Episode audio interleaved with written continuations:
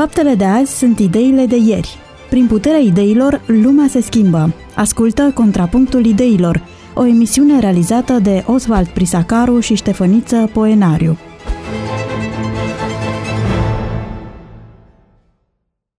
Pe 94,6 FM, de la această oră, Radio Vocea Speranței vă oferă o nouă ocazie de a vă întâlni cu o nouă ediție a emisiunii Contrapunctul Ideilor.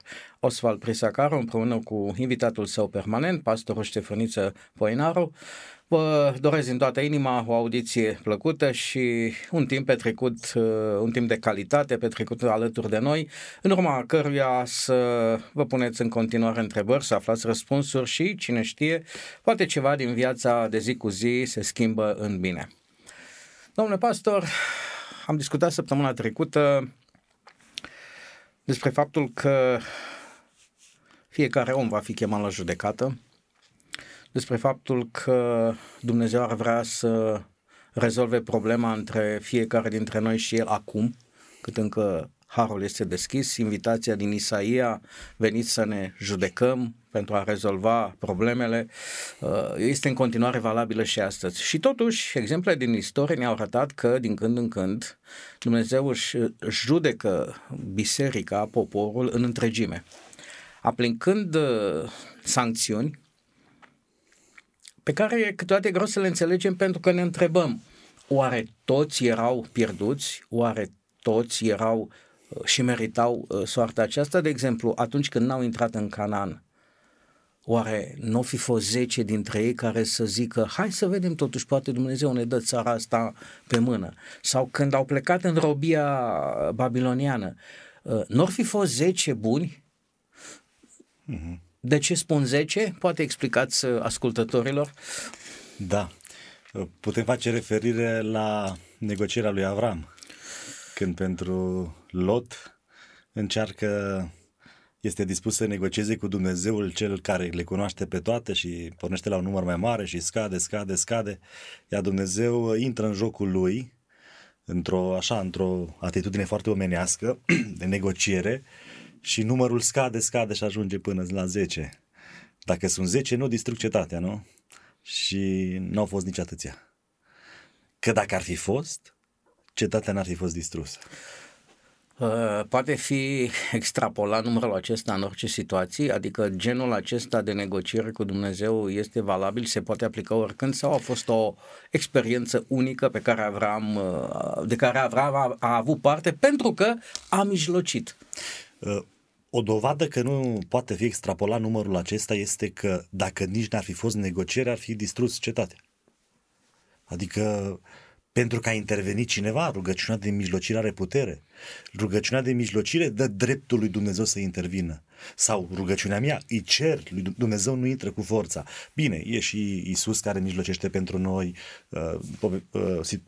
Contextul larg al rugăciunii de mijlocire ne ajută să înțelegem mai bine. Dar numărul acesta 10, am putea noi să înțelegem că, de exemplu, există un pasaj în scrierile Lenei White care vorbește despre timpul sfârșitului și vorbește despre un moment în care Dumnezeu, dacă ar sta mai mult, i-ar pierde și pe cei aleși, da, într-un limbaj biblic, și că mai mare ar fi pierderea decât câștigul, sau câștigul n-ar mai fi deloc, ar fi doar pierdere. Într-un context de genul acesta, poate că există vreun principiu de judecată, poate că suntem limitați, în care Dumnezeu consideră că un popor, o cetate, o comunitate, o biserică nu mai are șanse de izbândă, nu mai are șanse de vindecare, de întoarcere. Iar această șansă este dată uneori, știm noi din Sfânta Scriptură, și de numărul oamenilor. Pentru că binecuvântarea este dată de Dumnezeu uneori pentru că e unul bun acolo. Dar cu toate acestea, tot Scriptura vorbește, Dumnezeu vorbește în Noul Testament că poate să fie între voi și Avram, și Lot, și Moise, oricât de sfânt ar fi. Sunt situații în care nu se mai poate face nimic, indiferent ce sfânt locuiește între voi, tot nu va mai cădea binecuvântarea peste voi. Deci iată că numărul acesta este o chestiune, consider eu, doar de nuanță în contextul acela. Numărul depinde nor de mult, uneori Dumnezeu salvează o cetate pentru 1, uneori nu salvează pentru 100. În cazul acela a fost numărul acesta 10. Nu numărul este relevant, ci atitudinea celui care mijlocește. Dovadă că Moise intervine între Dumnezeu și intenția acestuia de a nimici poporul la Sinai. Da.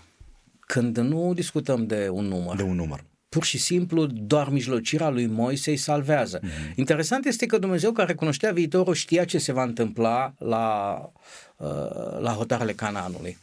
Și ar fi putut să-i spună Moise, degeaba mijlocești, pentru că într-un an de zile îi se vezi, ăștia sunt necredincioși, nu se schimbă. Apoi mijlocește din nou în situația lui Core, Datam și Abiram și salvează tot poporul care se aliase cu răsculații. Probabil că lui Dumnezeu îi place atitudinea aceasta de mijlocire. Uh-huh. Nu e condiționat de un număr, nu face calcule matematice. E doar un exemplu. Dumnezeu, dacă mai are de salvat ceva, un singur om, El ar fi venit să moară pentru un singur om. Pentru că iubirea nu e cantitativă. Deci vorbim de aici despre o atitudine, despre o natură. Dacă unul singur ar putea fi salvat printr-o atitudine, un gest al lui Dumnezeu către omenire, Dumnezeu ar fi făcut gestul acela indiferent cât de mult l-ar fi costat. Am adus în discuție subiectul acesta al judecății, care nu ne place, nu este un subiect. Imaginați-vă că ne întoarcem acasă și găsim în cutia poștală o citație la tribunal în care suntem doar în calitate de martori. Nu cred că produce plăcere deloc. Niciunea dintre noi este, mai ales dacă dosarul de obicei apare în dosarul numărul. Adică nu știi nimic, e un număr, habar n-ai despre ce e vorba. Cam îți stă inima până apoi să te informezi, să vezi despre ce e vorba. Nu ne place și totuși Dumnezeu ne spune categoric că nimeni nu va scăpa de judecată. Am citat săptămâna trecută texte binecunoscute, fiecare lucru, fiecare gând, fiecare lucru care astăzi poate fi ascuns de ochii muritorilor, înaintea lui Dumnezeu este deschis. Lucrul acesta se întâmplă și cu biserica și cu poporul. Câteodată nu înțelegem lucrul acesta. Israelul din vechime a crezut că este poporul ales. A crezut vreodată că va ajunge în situația în care să fie nimicit și lepădat? Cu siguranță nu. Și aveau motive să creadă că nu. Pentru că Dumnezeu este unul și același ieri, astăzi și mâine. Dumnezeu i-a învățat să se încreadă în El și Dumnezeu le-a spus că este neschimbător și cuvântul lor, de exemplu, și din gramatica ebraică, viitorul este foarte legat de prezent, adică în exprimare când ai vrea să spui că va ploua peste 10 zile e ca și cum spui plouă, pentru că viitorul prin profeție, prin cuvântul lui Dumnezeu, prin cel care știe viitorul, el când vorbește despre viitor este mai sigur decât prezentul pe care îl vezi, pentru că prezentul pe care îl vezi este interpretat și este subiectiv, dar când Dumnezeu vorbește despre viitor, siguranța ți-o dă Dumnezeu. Imaginea asupra lui Dumnezeu este una care îți influențează percepția ta asupra viitorului, deci cu siguranță nu. De asemenea, încă un motiv pentru care am încercat să avem o privire de ansamblu și să ne asumăm faptul că totuși există o răspundere colectivă în raport cu solia lui Dumnezeu, adică nu putem privi deciziile, alegerile, faptele noastre ca fiind lucruri care ne privesc doar pe noi, ci că gesturile noastre, atitudinea noastră la un moment dat poate pune o asemenea încărcătură asupra bisericii încât Dumnezeu să intervină. Să nu fie doar o problemă între mine și Dumnezeu. Doamne pastor, ce vă interesează ce fac cu viața mea? Sunt alegerile mele, deciziile mele, n-aveți destui în oriaș la urma urmei. Uh-huh. Nu vă uitați la gloată, cu toate că Dumnezeu spune că dacă o oaie s-a rătăcit, lasă pe alea 99. Și se duce după ea. Discutăm subiectul acesta pentru că în oglindă trebuie să discutăm despre falsa biserică, să o numim altfel. Dar ca ascultătorii noștri să poată să înțeleagă ce vom discuta în puținul timp care le avem la dispoziție, vom pleca puțin din urmă și o să facem câteva chestiuni pregătitoare. La un moment dat, în cuvântul lui Dumnezeu se spune că Biblia a fost scrisă de oameni inspirați de Dumnezeu și că o scriptură se tâlcuiește cu ajutorul altei scripturi. La ce întrebare v-aș ruga să ne răspundeți, domnule pastor? Există tehnici de interpretare ale textului, o știință numită hermeneutică, și se aplică pe orice text, nu numai pe textul sacru. Există oameni simpli care deschid Biblia, se pun în genunchi, se roagă și citesc. În lumina acestor declarații, Cine va ajunge să înțeleagă mai bine adevărul? Un savant, un teolog, un om de știință care folosește mijloace corecte de interpretarea textului, dar care privește textul acesta ca fiind un text obișnuit, sau omul simplu care crede în divinitatea mesajului și vrea să afle adevărul. Uh-huh. Cât suntem legați în înțelegerea cuvântului lui Dumnezeu de tehnica de adaptare, de înțelegerea textului, de pregătirea scolastică?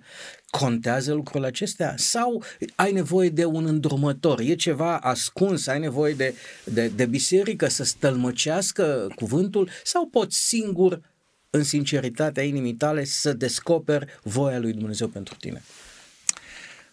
Cuvântul lui Dumnezeu reprezintă revelația, descoperirea caracterului său. Nu este singurul mijloc prin care Dumnezeu se descoperă, dar este unul special, unul deosebit, unul care oferă fundament, unul prin care și Hristos s-a judecat pe el însuși când a venit pe pământ, s-a verificat prin cuvântul dat. Însă, așa după cum ați spus, cuvântul este inspirat de Dumnezeu. Autoritatea cuvântului nu o are autorul, ci o are Dumnezeu, cel care este și autor, cel care l-a insuflat pe om, i-a insuflat mesajul ca el, în raport cu cultura lui, cu înțelegerea lui, în limbajul lui, să descrie mesajul dat de Dumnezeu. Aceasta este revelația. Cuvintele, dacă n-ar fi fost venite de la Dumnezeu, n-ar fi avut autoritatea lui. Problema se pune că revelația sau înțelegerea revelației nu se oprește aici. Din momentul acesta în care noi avem revelația, există tendința și teologia liberală merge în direcția aceasta, se considere că Dumnezeu și-a făcut treaba. Adică Dumnezeu și-a dat revelația, a pus-o în mâinile noastre, iar noi acum trebuie să ne facem treaba. Dumnezeu și-a făcut-o, l-a inspirat pe om, ne-a dat revelația, iar noi acum trebuie să ne ascuțim instrumentele. Și cu cât ne ascuțim mai bine instrumentele hermeneutice, ale gândirii, cu atât mai bine vom înțelege cuvântul Scripturii. Uitând că pe lângă procesul inspirației, care face parte din revelație și ca revelația să aibă loc, mai trebuie să se întâmple ceva pe lângă inspirație. Noi vorbim despre iluminare. Iluminarea este acel proces care pornește din aceeași sursă, Dumnezeu, Duhul Sfânt, care de data aceasta are loc de jos în sus, nu de sus în jos. Nu Dumnezeu, da, Dumnezeu inspiră pe cel care scrie și Dumnezeu, Duhul Sfânt, iluminează pe cel care se apropie de textul scris. Fără călăuzirea despre care Isus Hristos vorbește în Noul Testament, în dialogul cu ucenicii, eu voi pleca, vă voi pregăti un loc, dar stați liniștiți, vă voi trimite un altul ca mine, la fel ca mine, mângâietor, care are să vă călăuzească în înțelegerea adevărului. Fără această călăuzire, iluminare de jos în sus, de la cititor către textul sacru, revelația rămâne închisă, rămâne ascunsă. Și ca să se întâmple această iluminare, adică Duhul Sfânt trebuie să lucreze de jos și de sus. Asta s-a împlinit de sus. Dar de jos depinde de fiecare cititor și depinde de fiecare moment în care un cititor se apropie de Sfânta Scriptură. De aceea bătrânii noștri spuneau, nu vă apucați de Scriptură fără să vă rugați. Înainte să deschideți Cartea Sfântă, rugați-vă. De aici unii credincioși bătrâni studiau Scriptura în genunchi.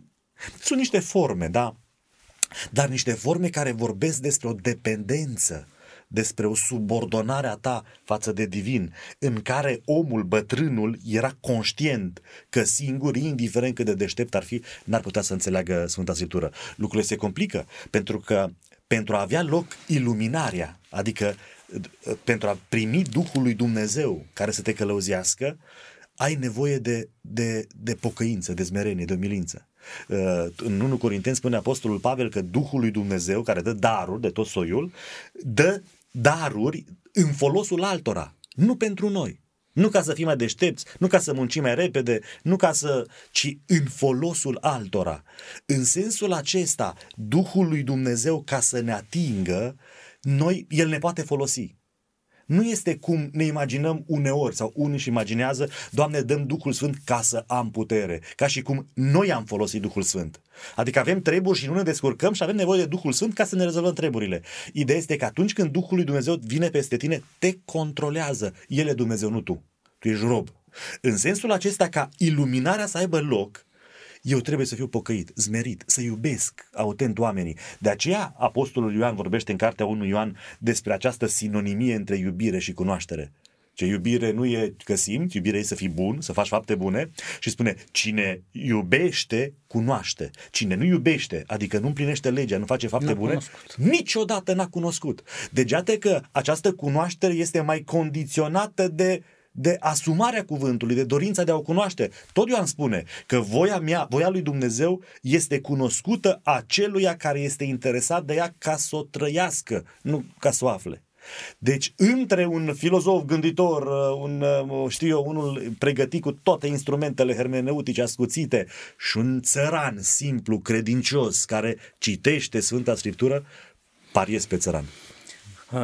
Dragi ascultători, n-a existat desconsiderare nici față de știința de carte, nici față de umilința țăranului sau de neștiința de cartea lui, dar cu mult bun simț. Textul, un alt text spune: mă veți căuta și mă veți găsi dacă mă veți căuta din toată inima. Deci, cu alte cuvinte, motivația studiului, motivația apropierii de cuvântul lui Dumnezeu bate tehnica, ca să zic așa. E posibil ca fără știință de carte, fără multe cunoștințe, nu că n-ar fi necesare. Cu siguranță, am vorbit în altă emisiune. Nu că n-ar fi necesare. Cunoașterea limbajului în care a fost scrisă, cunoașterea culturii, cunoașterea ascultătorului sunt de o inestimabilă valoare în înțelegerea ce vrea Dumnezeu să ne spună. Dar în lipsa acestora, dominantă este sinceritatea și nevoia, adică e suficient pentru scopul pentru care a fost scris cuvântul lui Dumnezeu. Practic mântuire. Să mă facă mai bun, să cred în Dumnezeu. Nu să cunosc neapărat mai mult, ci să folosesc această a doua șansă a omenirii. De-a lungul istoriei, poporul lui Dumnezeu a avut mulți dușmani. Au fost filistenii mult timp, pentru că nu i-au nimicit când au intrat în Canaan. Apoi, popoarele de la nord, asirienii, babilonienii. E bine, intervine un moment în istoria poporului lui Dumnezeu când lui Daniel îi se descoperă niște lucruri mai profunde, mai adânci, dar în același timp mai, cum să spun, mai provocatoare de frică, de teamă. La un moment dat, în Daniel 7, atunci când îi prezintă istoria omenirii, apare o fiară grozavă care îl înspăimântă pe Daniel. Și activitatea acestei fiare, a patra, este una teribilă. Preocuparea ei e o fiară numită acolo, nu există nume, nu există identificare, așa cum va fi în capitolul 8 în legătură cu imperiile trecute. În capitolul 7, fiara aceasta are ca obiectiv persecutarea sfinților. I se dă și un timp de acțiune. Apoi, mesajul este că va interveni Dumnezeu și va judeca această fiară. Și va face dreptate sfinților. Și va face dreptate. Deci, cu alte cuvinte, deja să spunem, o adăugare la tema judecății este că necesitatea judecății este aceea a rezolvării conflictului. Trebuie să faci dreptate. Noi ne temem de judecată pentru că, a prioric, dacă greșesc să mă contraziceți, ne punem pe poziția vinovatului. Este... Deci este ciudat, pentru că Scriptura spune: de-ar fi păcatele voastre negre ca tuciu, veniți la mine și devin albe ca zăpada, nu? Imagine. Da, adică, știți, nu știu în ce măsură probabil calitatea noastră de șofer ne face să avem atitudinea asta, pentru că de cele mai multe ori când conducem, putem mărturisi, pentru că nu există proba ca să fim prinși, facem mici ciupeli la legea circulației, da? 50, 60, se mai rugă 10, merge și cu 70 că nu e nimeni, da? Mai călcăm o linie, mai forțăm pe galben, adică tot timpul, dar știm că dacă ne fluieră cineva... Vezi polițistul, te uiți la bord. Direct. Automat, adică avem un reflex în secunda când, pentru că dacă ai conduce în perfectă legalitate, tot timpul nu ai avea niciun fel de tresărire. E posibil atitudinea aceasta, deci când te cheamă Dumnezeu la judecată, să te simți cu mușca pe căciulă. Da, dar nu înțeleg de ce. Adică, înțeleg de ce. Pentru că ne îndepărtăm de text. Toți suntem cu musca pe căciulă. Și fiind cu musca pe căciulă, singura izbăvire e judecata. Dumnezeu vine la noi și ne spune: aveți musca pe căciulă, e neagră de tot. Dar cu toate că este așa, veniți la mine. Însă, într-adevăr, în imaginea din capitolul 7 există o diferență deja între, dacă spuneam noi în emisiunea trecută că Dumnezeu cheamă poporul la judecată și are niște pretenții mai mari asupra celor care au intrat în legământ cu el, pentru că legământul te responsabilizează și te pune într-o înțelegere, un contract. Tu promiți ceva că faci. Și atunci, într-adevăr, judecata lui Dumnezeu e un pic diferită față de aceia care au intrat în legământ cu Dumnezeu. Dar aici, Babilonul, da, sau aici fiara aceasta, să zicem, fiara aceasta este judecată mai aspru decât poporul, pentru că ea se consideră tot poporul lui Dumnezeu, deși nu este. Și în sensul acesta, Dumnezeu judecă aici între două contraste clare: albul, biserica lui justificată prin el, și negru pur, această fiară care încearcă să țină locul unei credințe, biserici sau cum vrem noi să-i spunem. Se dă biserică, dar în realitate este condusă de altcineva. Am deschis în capitolul 7 să subliniez doar două lucruri. Fiara aceasta, cornul acesta, a făcut război sfinților și a biruit pentru o perioadă de timp. Apoi spune că a venit, va veni judecata, îi se va lua stăpânirea, care va fi prăbușită și nimicită pentru totdeauna. Cumva în Daniel 7 ni se face un fel de promisiune, pentru că tot în Apocalips, într-un alt capitol, înainte de capitolele care ne vom ocupa astăzi, sfinții lui Dumnezeu biruiți de lucrarea acestui corn, de lucrarea acestui inamic al bisericii lui Dumnezeu, cer dreptate lui Dumnezeu și îl întreabă: stăpâne, cât mai zăbovești? Da. Când faci judecata aceea despre care ne-ai spus, în care am crezut și care ne-a motivat? Până când? Este atât de sumbră imaginea aceasta a sfinților biruiți. Chiar așa e limbajul Scripturii. Iar dacă ne uităm în istorie și ne uităm prin Evul Mediu, ne dăm seama că așa a fost. Adică ca un film cu final trist care se repetă din an în an. Pentru că oamenii lui Dumnezeu, personajele principale pozitive, mereu erau omorâte. Iar firul roșu îl cauți cu asemenea atenție, cu atenție extraordinară astăzi, să-l vezi în istorie și găsești perioade lungi din istorie în care nu-l mai zărești. Pentru că oamenii au fost persecutați, de la albigenzi, valdenzi, apoi în perioada Evul Mediu și așa mai departe. Tema, să spunem, subiectul principal pe care vrem să-l atingem în timpul care ne-a mai rămas, este legat tocmai de faptul de a vedea în cuvântul lui Dumnezeu judecata finală asupra acestui dușman al poporului lui Dumnezeu. Dumnezeu judecă individul, cei care refuză își merită soarta, să spunem așa, cei care vin și se judecă astăzi și au rezolvat problema vor fi mântuiții. Biserica lui Dumnezeu va fi judecată în întregime, într-un fel sau altul. A fost judecată de-a lungul istoriei, când ea n-a mai dus mesajul lui Dumnezeu așa cum trebuia, în puritate, în curăție. Dumnezeu a ridicat pe alții. Dar vine momentul în care trebuie să vedem în Biblie faptul că Dumnezeu ce promite se întâmplă. Începând capitolul 17 din Apocalips, avem imaginea judecății finale asupra Babilonului. Capitolul 16 se termină cu plăgile, iar ultima plagă este cea care se revarsă peste cetatea cea mare, așa este numită, și este distrusă. Ca să putem înțelege despre ce vorbim aici, fără să apelăm la multă simbolistică și mult timp pentru că nu-l avem, haideți să ne întoarcem puțin în istorie și să vedem unde apare prima dată Babel și de ce apare în istorie Babilonul. Este foarte interesant că astăzi și știința confirmă. Bine, sunt mai multe dezbateri cu privire la turnul Babel și este plasat ori mai spre Noe, 2500 înainte de Hristos, 3000 înainte de Hristos, ori este mult mai recent printr-un o construcție dedicată lui Marduc, mai recentă, cu vreo 500 de ani înainte de Hristos.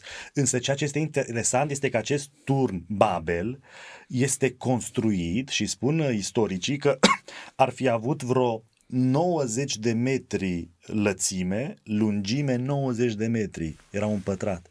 Și e foarte interesant că înălțimea ar fi avut-o tot de vreo 90 de metri. Și deasupra un altar, da, pentru că era considerat Babilonul, are două semnificații. Ori poarta zeilor, adică nu poarta lui Dumnezeu, ci poarta spre alți zei, pentru că ăsta era conflictul, să nu mai pățim. Adică era o îndepărtare, o vrăjmășie, o luptă împotriva lui Dumnezeu. Cine ne neacă pe noi Dumnezeu, da, după potop?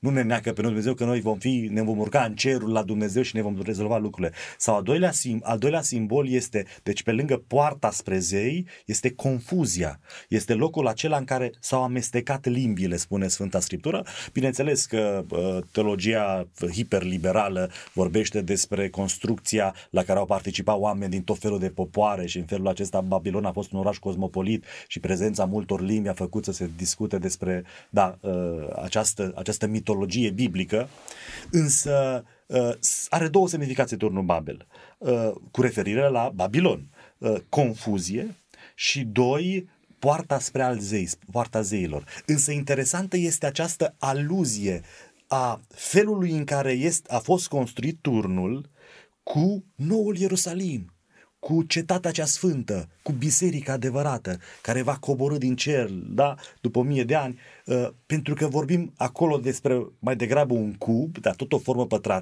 pătrată, iar Babilonul ca un simbol al tot unei biserici, pentru că vorbim despre o formă religioasă, tot în aceeași structură. Nu doar cetatea Noului Ierusalim este un cub, așa este descris în Apocalips, dar Sfânta Sfintelor era un cub. Da, da. Piramidele egiptene, chiar dacă sunt piramide, au o caracteristică. Înălțimea piramidelor este egală cu latura. Deci, practic, se înscrie într-un cub. Da. Interesant că vorbim de confuzia de la Babel. Când oamenii s-au apucat să construiască, nu erau în confuzie. Păi nu.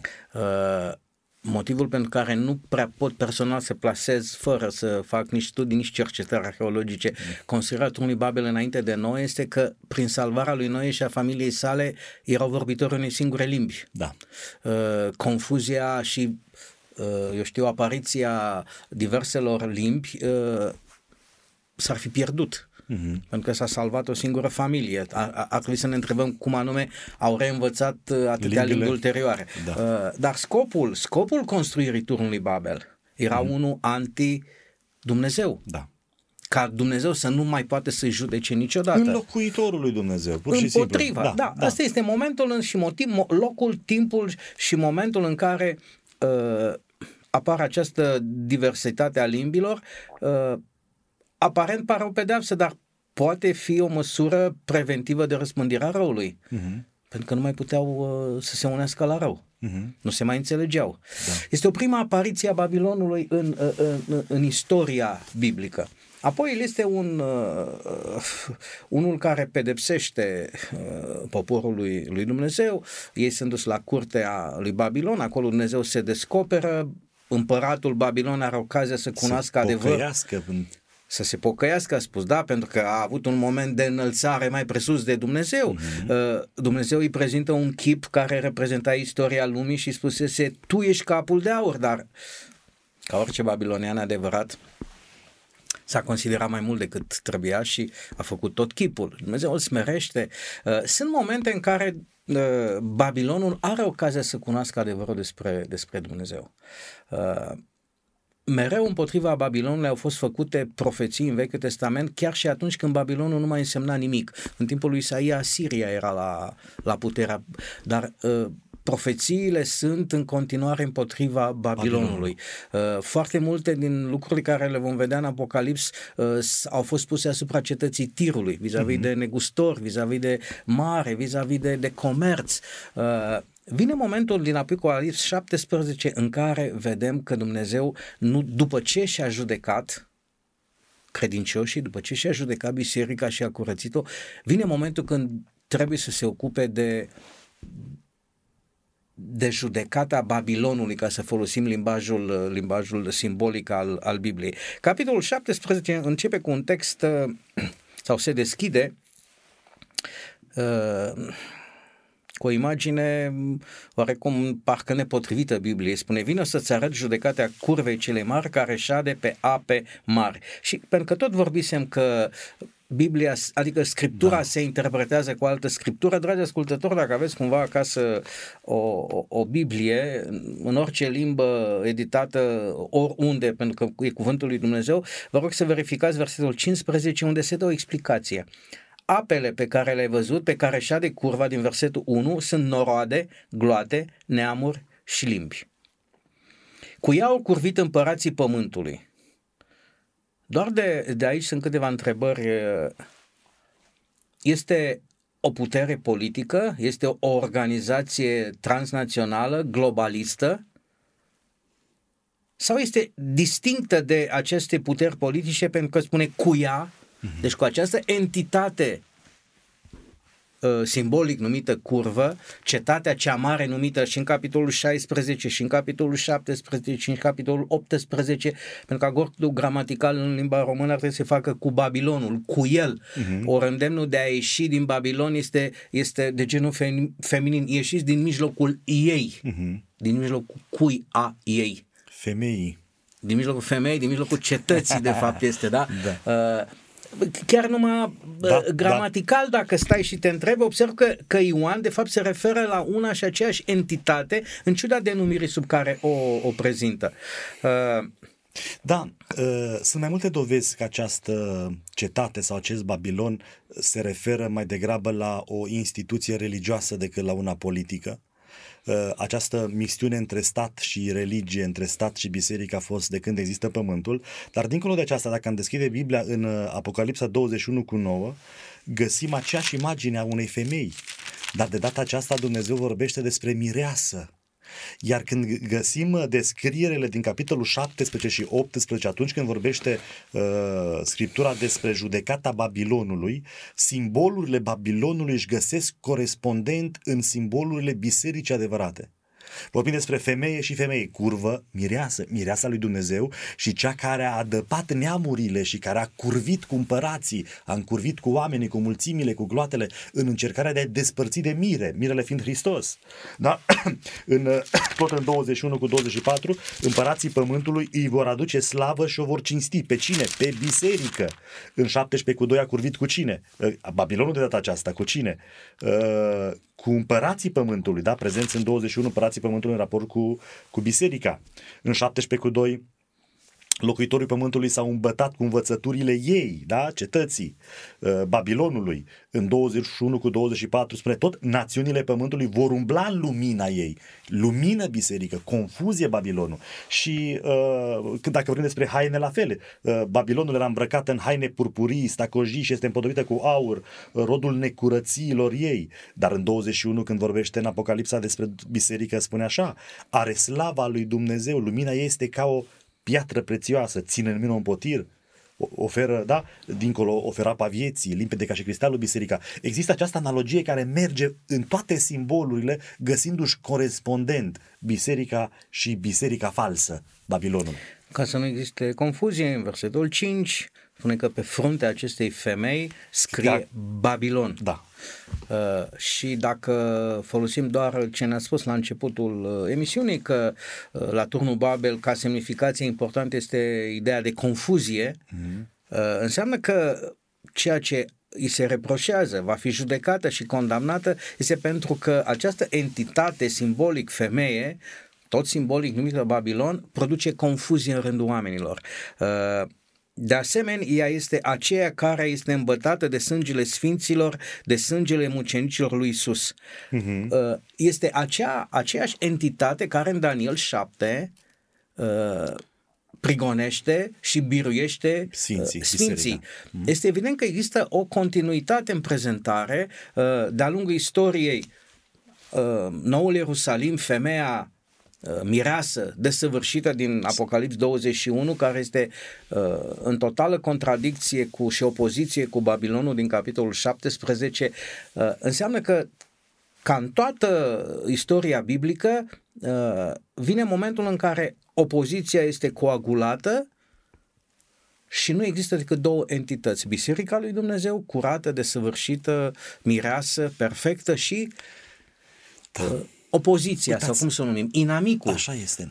Ca să revenim în actualitate, iată că lupta noastră nu este cu stăpânirile lumii acesteia. Și n-aș continua textul biblic, ci aș face referire la discuția noastră.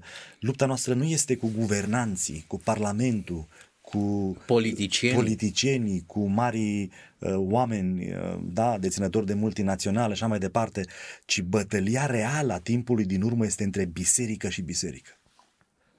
Și este de natură spirituală, nu economică.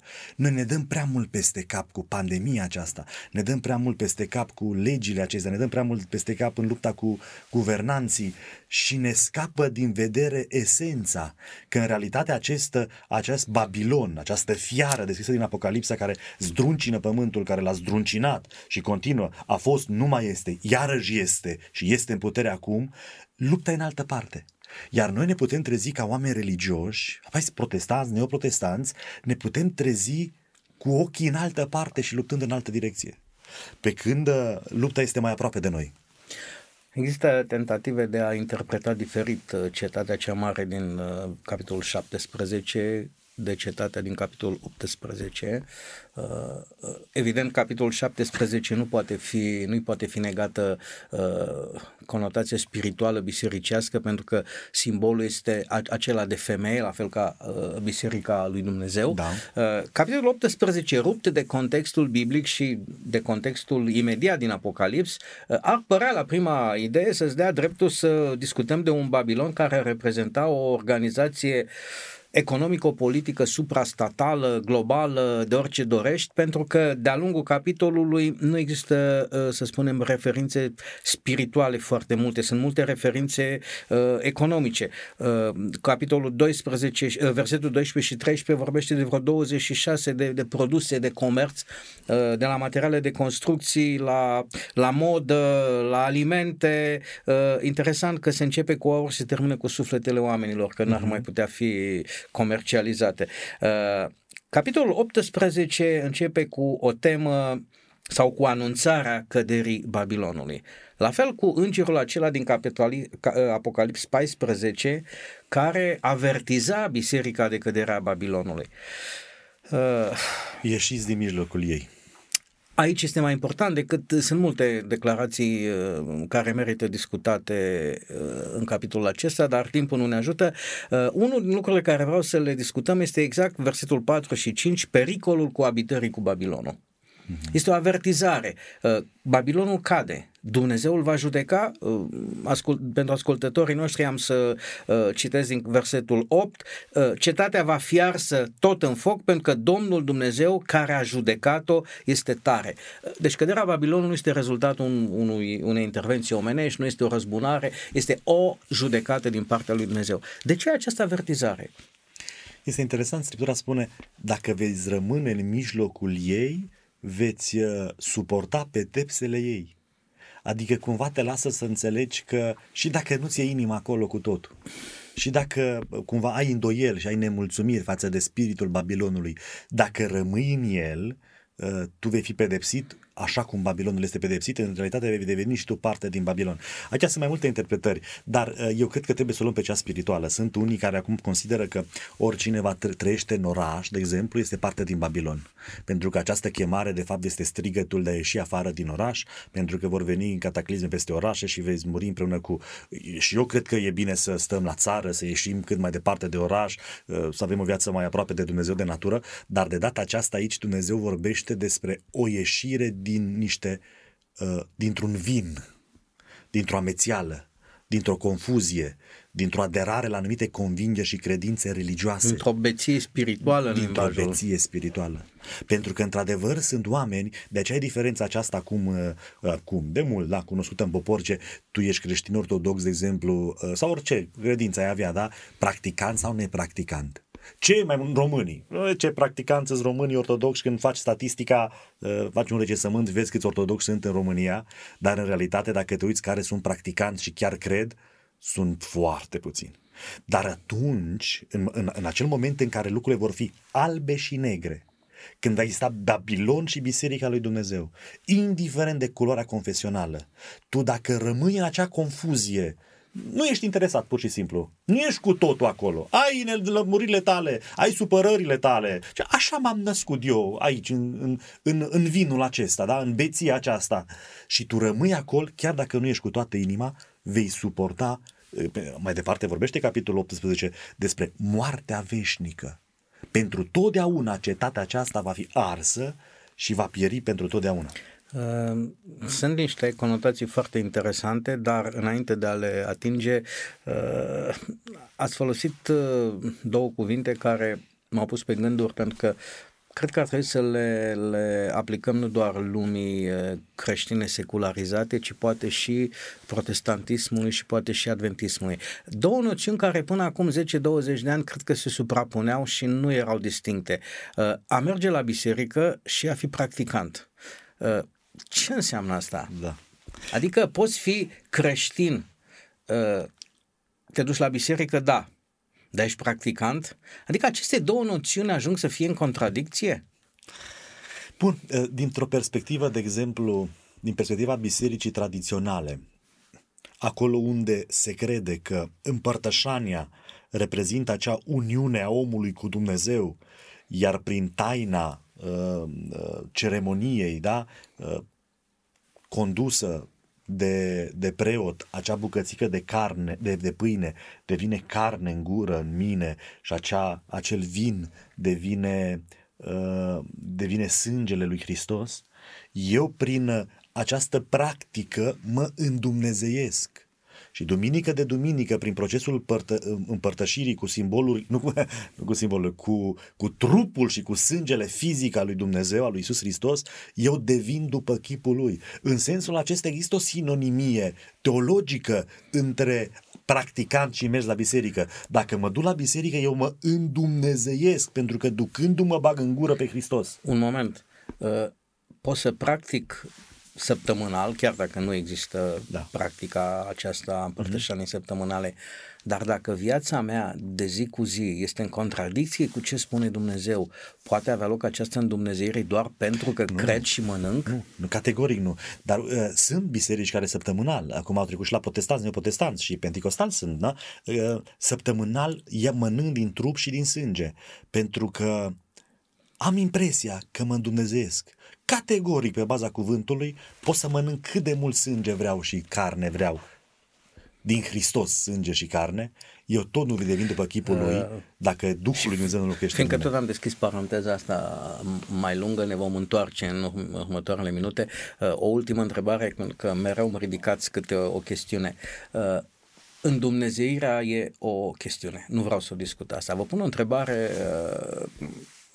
poate dificilă, la care nici eu n-am răspuns. Credeți că, așa cum îl cunoașteți pe Dumnezeu până acum, este posibil ca Dumnezeu să decidă ca una din creaturile sale vreodată să devină Dumnezeu? Să decidă ca una dintre creaturi? Da. Adică la un moment dat... Dumnezeire.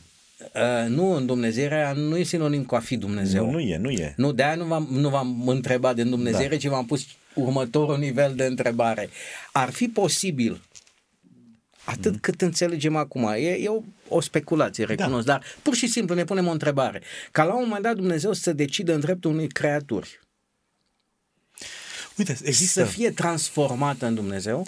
Există curente teologice foarte multe, pornite de la Arie, din secolul III, că direcții prin care se consideră că Hristos a fost o astfel de creatură, care prin modelul ei și prin demonstrarea zilnică a unei trăiri și prin sacrificiul adus de a muri pentru omenire, a fost ridicat mai presus de orice nume.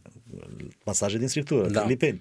Și ca orice genunchi să se închine înaintea acestei creaturi. Iar creatura aceasta a fost făcută Dumnezeu în momentul nașterii ei, întâiul născut. Iată că le-a trecut și altora prin cap treaba asta. Nu, dar nici nu am pretins că am paternitatea ideii sau dreptul de întâi născut. Eu cred că este imposibil, este aberație și din punct de vedere filozofic, logic, adică Dumnezeu înseamnă cel care are viața nederivată. Orice creatură are viața derivată. Deci nu mai putem vorbi despre nemurire în sens de infinit, nu de la un punct spre încolo, nemurire, da, în afară de Dumnezeu. Ne întoarcem la capitolul 18 pentru că ridică probleme dificile, nu dificile neapărat de interpretare, cât dificile de a le accepta.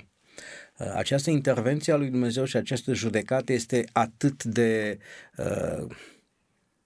puternică, proba este atât de categorică, încât trei categorii sociale sunt numite aici: împărații, negustorii și marinarii, se numesc așa, cei care fac comerț pe mare, care văd dezastru, văd judecata, înțeleg că este de la Dumnezeu și rostesc vaiuri. Ei sunt afectați economic. Este evident că nu pot fi împărații Babilon sau organizațiile politice, pentru că e una din categoriile care stă la distanță, păstrează distanța. Împărații pământului carcovișii s-au dezmirdat în risipă cu ea, adică cu cetatea. Când vor vedea fumul arderii ei, o vor plânge și o vor sta. Ei vor sta departe de frică să nu cadă în chinul ei. Deci va exista un moment în care împărații, negustorii și marinarii se vor disocia.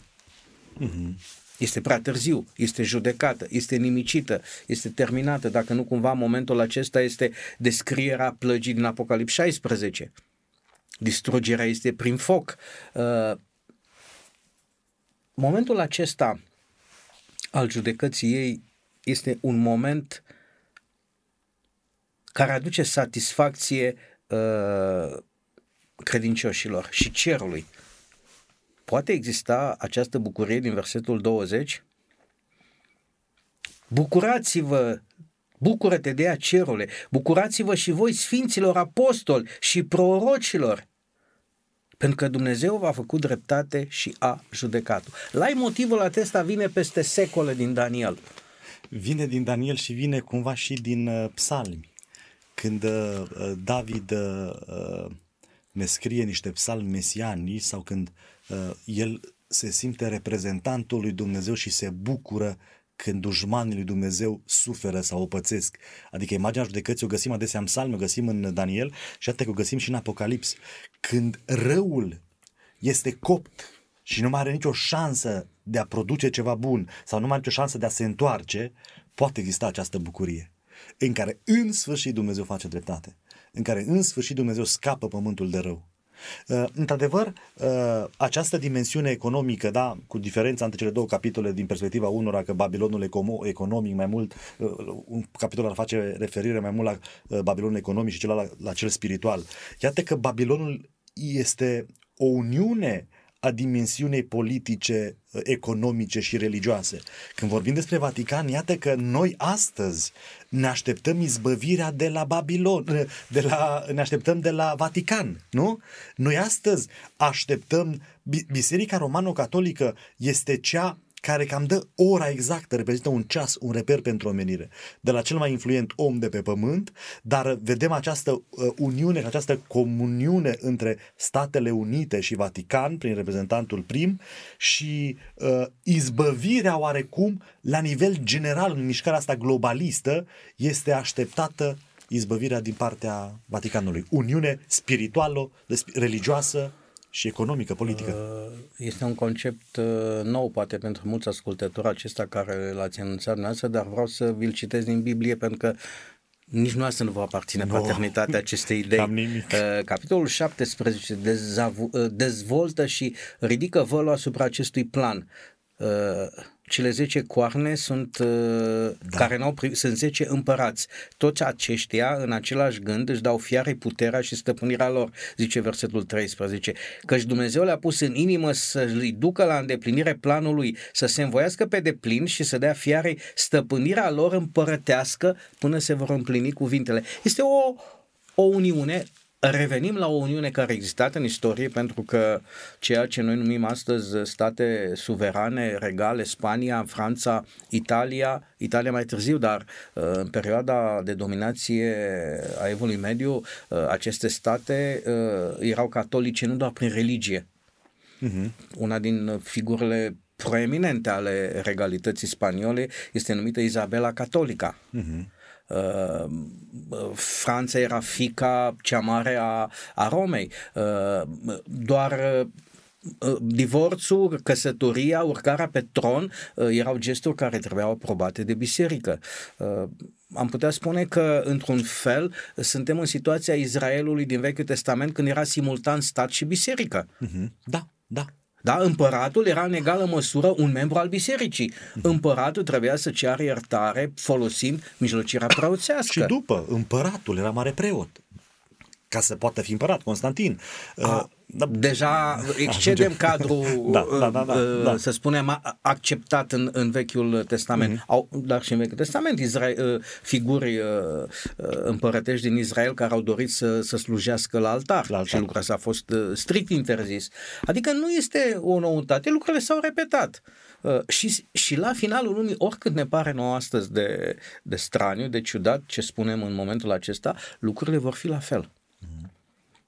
O uniune între putere religioasă și putere politico-economică, în care conducerea va aparține de fapt religiei. De aceea, de-a lungul emisiunilor, poate, dragi ascultători, ați ridicat din sprâncene atunci când am spus că ceea ce a zguduit societatea acum recent vis-a-vis de noile mișcări neoliberale, sau cum să le mai numim, vis-a-vis de excluderea valorilor creștine din limbaj, din cultură, interdicția de a folosi, chiar dacă a fost o tentativă, de a folosi terminologia de Crăciun, numele de Ioan, numele de Maria. Toate acestea sunt apă de ploaie, să le numim, apă de ploaie. Să ne atragă privirea în altă direcție. Pentru că realitatea este că finalul istoriei Pământului va fi o confruntare religioasă între adevărul lui Dumnezeu și contrafacere. Între biserică și biserică. Da. Lucrul acesta nu ne scapă din vedere, pentru că ne credem buricul Universului. Noi nu înțelegem că suntem parte într-un conflict cosmic. Da, chiar există, dragi ascultători, viață extraterestră, pentru că noi o numim extraterestră, fiindcă este în afara Terei. Dar înainte de apariția acestei planete, universul era locuit. Este plin de persoane inteligente, ființe minunate, descrise în Biblie. Nu cunoaștem multe lucruri despre ele, nu știm, dar cu siguranță ele există, pentru că Dumnezeu, creându-ne după chipul său și punând în noi nevoia aceasta de socializare, pe care Adam a resimțit-o în prima zi a afacerii sale, când a văzut că e singurul fără pereche, cu siguranță că nu putem avea un Dumnezeu care să stea singur undeva izolat și doar de lumea aceasta noastră ar fi interesat. Dragi ascultători, vă dorim în continuare, de-a lungul săptămânii, audiții cât mai plăcute alături de Radio Vocea Speranței și vă dăm invitație pentru săptămâna viitoare. Până atunci, vă dorim toate cele bune, la revedere!